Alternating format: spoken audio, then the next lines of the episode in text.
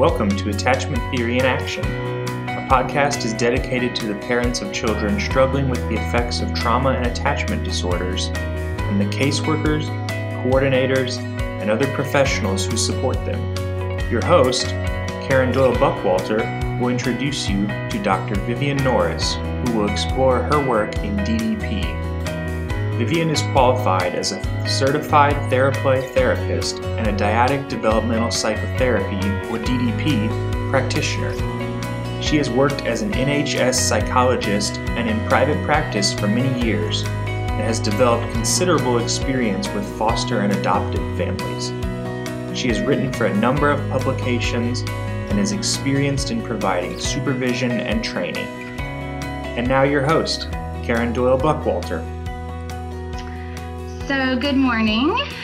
I have Doctor Vivian Norris here with me, um, who lives in Wales. And um, Vivian, can you tell us a little bit about yourself and your background before we start talking about dyadic developmental psychotherapy?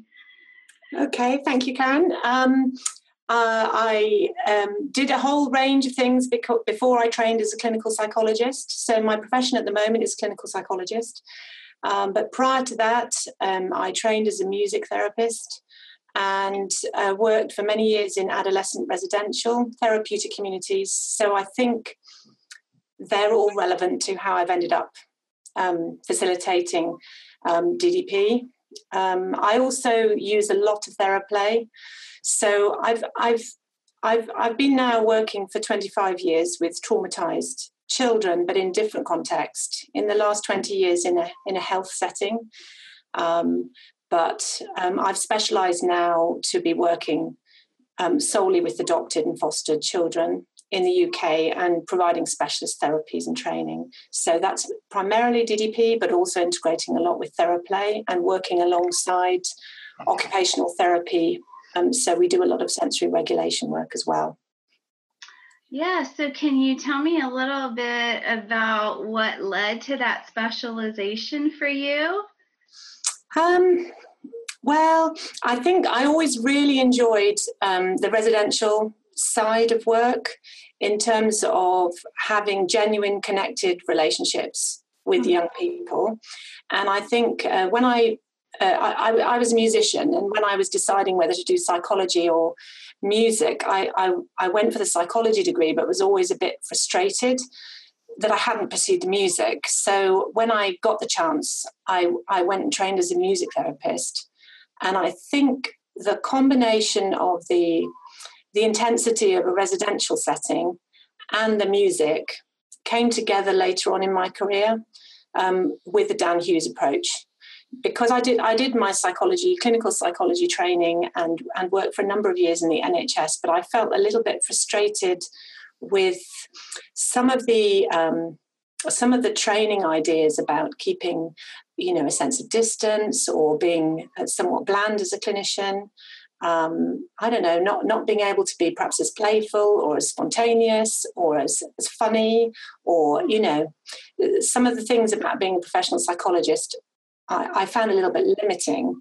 So when I did Dan Hughes training, I can't even remember, two thousand eight or something like that it was now, there was something about the framework that brought together those different strands. So it was almost like um, a relief just to have found a model which was saying you need to genuinely connect.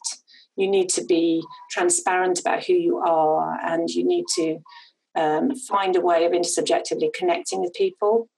Um, and I think that's there was something in the fra- that framework that fitted both with the music and with my most favourite part of the work, which was being around young people.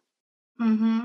And bringing together that right brain and left brain is yeah. thinking yeah. about what you're saying. And um, I do think that also, um, you know, although we're going to, we're talking about D D P, that the TheraPlay training you brought to Wales, of, of which I was one of the trainers, was the first TheraPlay training in Wales. Uh-huh. And I could imagine maybe you did something similar with D D P. It seems that you've been kind of a pioneer in your country and bringing some of these ideas here. So um, what, tell me, tell me a little bit about that role that you have had. Um, well, it's, it's happened quite accidentally, really. I think because we're very rural, what seems to happen is that if somebody has an idea, it's, it's like you create something you want to create and then it ripples out. So now we have a kind of cluster of really quite uh, skilled and, and um, qualified people in the one place. And it's created a sort of um, knock-on impact so that people now will, you know, come for supervision and to observe what we're doing. But I think because of the rurality, um, what's what's happened is we've had to adapt the model because families sometimes are driving two hours just in a standard way to come and access a service because we're so spread out geographically. So we've moved towards an intensive model where the whole family comes. So uh, rather than having weekly or fortnightly sessions, it's just not practical when when when families live so rurally. So they'll they'll come for a whole day and we'll do a combination of different things. And I think that's really um, that's really allowed a model to sort of generate and develop. Mm-hmm. Um, I mean, there, there, there, are, there are a couple of other D D P qualified people in Wales, but it's very thin on the ground. Um, and, I mean, it's developing, but not, not as quickly as in some other areas of the U K. And and you think part of that reason is how rural you guys are and spread out and things like that?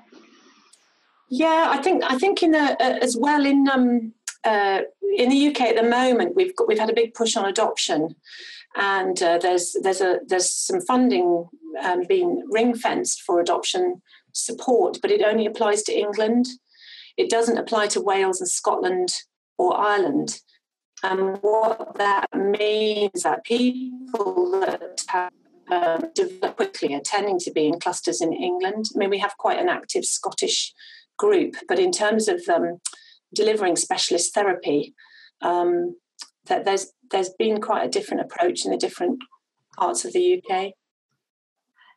Would you be able to speak to how you feel culture might impact the acceptance of D D P, or I know you also mentioned TheraPlay, but you know. Yeah, yeah.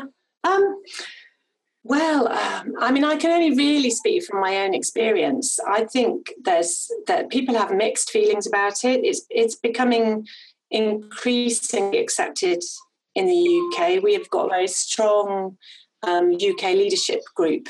So the group within the U K, which Kim Golding and Julie Hudson and colleagues who are taking D D P forward have really done an excellent job in terms of networking and creating a framework. So within the U K, D D P is is really gaining in acceptance. It's not um, not quite so much within the N H S clinics necessarily, but in terms of the looked after and adopted population, it's becoming much more accepted as a way of working. And I, I, I'm not sure if there's a cultural impact, but Um, the relief that people feel of having a model where you have the parent in the room all the way through and you see the parent as the key person because of the, the obviously being the, the main attachment figure for the child, finding a model where that is integrated into the process um, is very appealing um, because the feedback over the years we've had as clinicians from foster carers and adoptive parents, you know, when you're providing child psychotherapy or Um, you know, E M D R or any of the approaches, play therapy, where the child is taken into a different room to the parents, the, the feedback we've had over years from the adoptive and foster parents is that they feel excluded, they don't know what's happening in the room, and at times they feel more disconnected rather than more connected through the therapy. So I think that's the biggest, I, I don't know how it really relates to the U K culture, but in terms of the culture of people working Uh, with looked after and adopted children, having the parent as the key agent of change uh, just makes complete sense. Um, and obviously Dan came to, over, over from U S A to the U K and has presented the model, and it's just gathered momentum. It's an interesting thing to think about because I think that there's, in the United States, it makes sense to therapists. and there's a group of parents that it makes sense to. Uh-huh. There's another group of parents who are more accustomed to just dropping their child off for therapy, maybe being in the waiting room or running to do some errands in town, that are having a um, maybe a little bit harder time understanding why they have to be there too. Do you have it that? Um, well, we probably have less of that because we have less therapy provision. So mm. there's very, most families weren't getting any provision. Um, so that there really isn't a culture so much of people being able to access therapy, I don't think. So we'll have some families who will have previously accessed child psychotherapy or play therapy and will be used to dropping off their children. But it's really the minority. So that the majority of children are looked after and adopted, their families really were accessing consultation um, and guidance, maybe some parenting support, but very few would have been accessing therapy through our mental health services, because in order to access child mental health services in the U K, you really have to have more of a psychiatric uh, diagnosis. It's, it's having attachment difficulties and very difficult behaviours or hard to understand behaviours does not necessarily get you a service in terms of therapy. So um, it's actually to, to get into our, our what's known as the C A M service, you're very often having to present with a diagnosis. Mm. Um, so often the children with these very severe and complex difficulties, which is our looked after group, were were not able to access the men, child mental health services. I mean, sometimes they, they managed to get through the threshold, but very often they weren't getting a service. And so local authorities, who are the, the agency who organised the fostering and adoption service, were buying in therapy. That's, that's where most of the funding came from, and they were tending to buy in child psychotherapy, but mainly play therapy. And so there's been a very big shift in our culture about what they will now favour. And that group will, will, will now be looking mainly towards D D P and TheraPlay. That's my sense. I mean, it's not every uh, in every case, because sometimes um, an individual focused therapy is really impactful. And I'm only talking about looked after and adopted children, um, you know, when we're thinking about this, because that's the group in the U K where D D P has been most focused. Yes, and um, so what I understand you to be saying is these parents had didn't have a whole history of this is how therapy goes. They were sort of like, how does therapy go? And I could use some help and support, and here I am. Yeah, yeah, and and and and also the ones who had uh, most people who had experienced an individual therapy, who I've come across and colleagues have come across, have not had sufficient feedback from the worker. This isn't every case, obviously, but very often I think uh, they would be feeling quite dissatisfied because they didn't know, what, they didn't really understand what was going on in the room, even with the best efforts of the of the individual worker. And I think placing um, them as the central agent of change, you know, through trying to influence their relationship with the child, has led to much stronger relationships with our foster carers and adoptive parents, because it makes so much sense to them. So, that I mean, I think there's some reluctance, um, but the reluctance isn't so much about the model, I don't think. I think some people find it difficult, um, the way in which the model um, moves towards the past, uh, you know, when when when people are feeling uncomfortable about that. So that, that will have come up more often, I think, than people objecting to the model itself, mm-hmm, mm-hmm. if that makes sense. Yes, yes, I understand. Um, so if you were to give an overview to listeners on what dyadic developmental psychotherapy oh. is, in just a few sentences, what would you say? Oh, a very hard, oh. a very hard question. Yeah. Um, well, I suppose the core of it is about intersubjective connection, and to find ways using, I mean, the attitude that Dan Hughes teaches is, is, is like a way of being. It's an attitude rather than a group of skills, which is to do with playfulness, acceptance, curiosity, and empathy. And I think probably the heart of that is the empathy. and about finding a way to genuinely connect with the young person and family you're with, and find a way of communicating with them that you are alongside, you know, and get get in some way what they're experiencing. And of course, that's much harder to do than it sounds when you have children who uh, avoid connecting. You know, that when their very fibres are telling them that it's unsafe to connect. Um, and I suppose safety is the key, the key message, that if, is there a way to help this young person feel safe enough to take the risk of having any kind of connection? So mm-hmm. whether it's a playful connection or, or a connection which is trying to pick um, or not understand and make sense of their um, of their experiences. So, I mean, a lot of the, the the elements of D D P. So you have the kind of attitude of pace, and then uh, there's a very there's a kind of structure to the way a session might go. So you'll spend some time giving a message to the child that you're interested in the whole of them.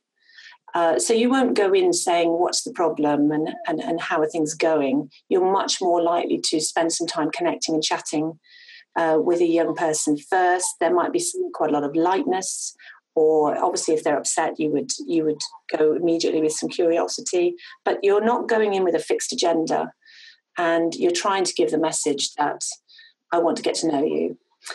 And within that uh, kind of framework, Uh, you use a melodic tone, you use a kind of uh, way of talking that flows, so that the, the therapist is leading in that sense, but there's a lot of leading and following and leading and following, and you keep the pace going, and then you will tend to weave in the trauma themes, so they come in in the same kind of tone of voice that the interested connection comes in. So the child is not thinking, here comes the difficult topic. Mm. So you might just be having a conversation about a T-shirt or the football game or something, and then you would weave in, you know, that, oh my, I heard you had a difficult day and there was a fight and somebody got hurt. You know, so you will use the same kind of tone.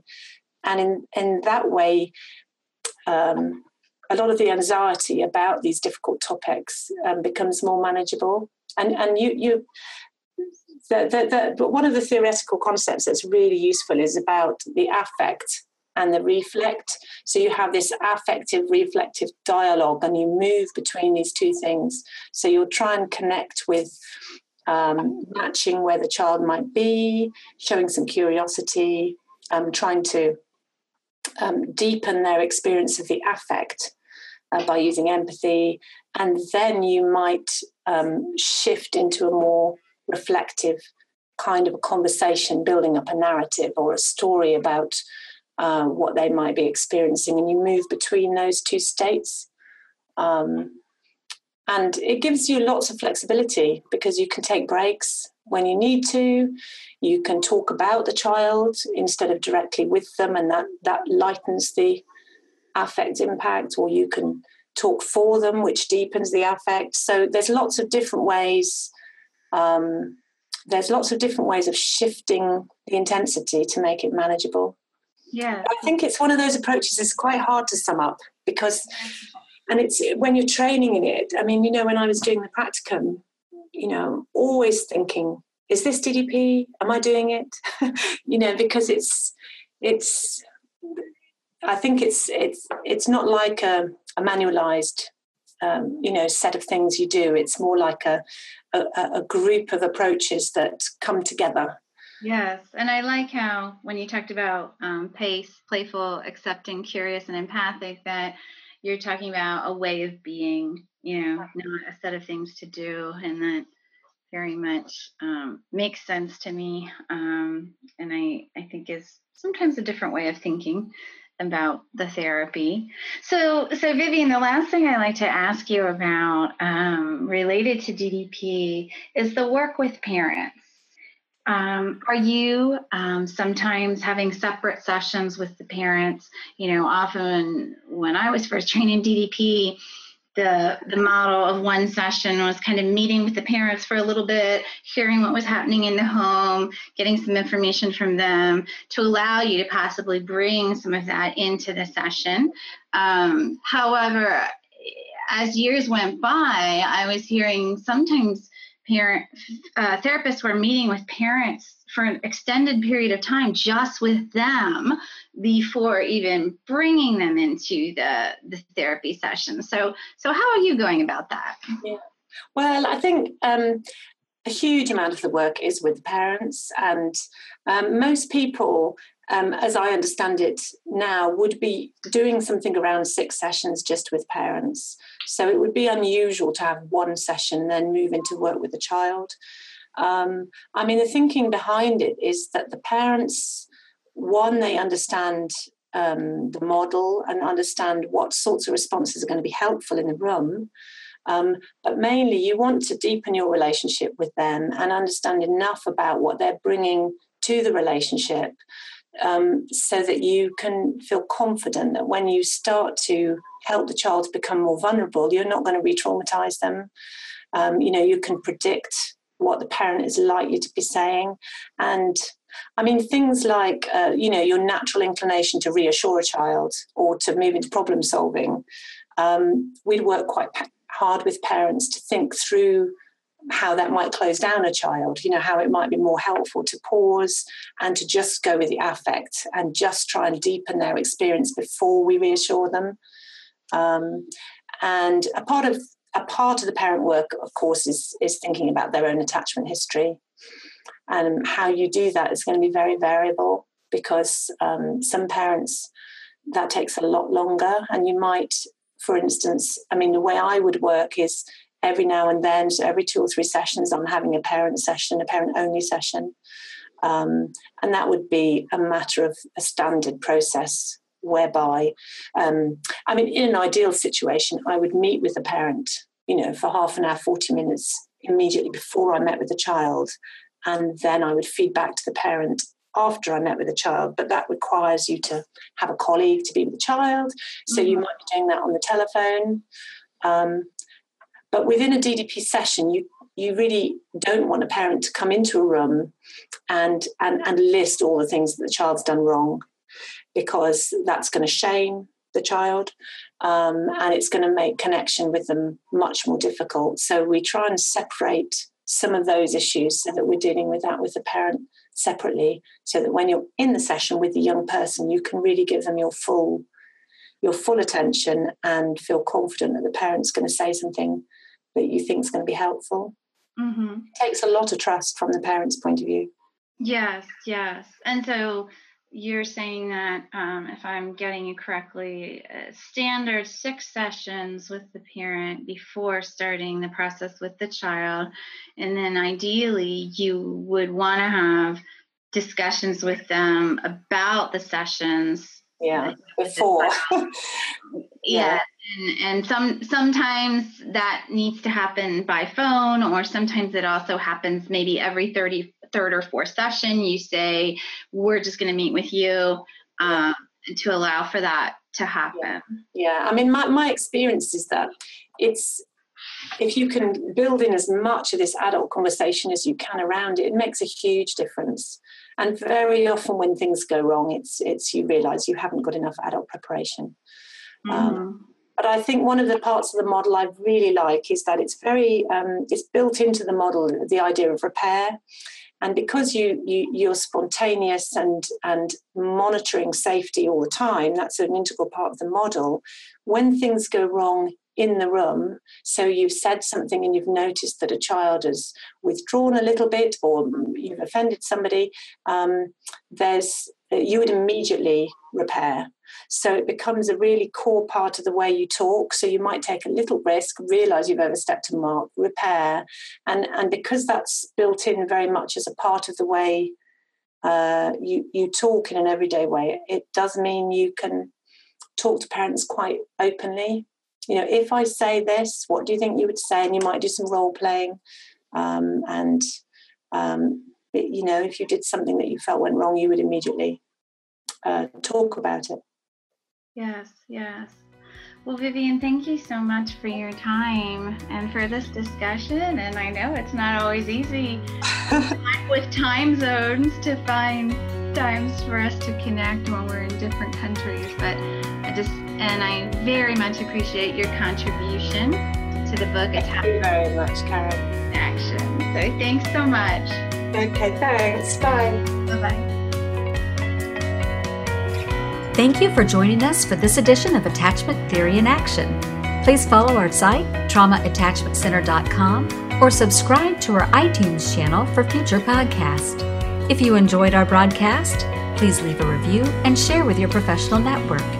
For additional resources, training opportunities, and blogs, log on to Trauma Attachment Center dot com.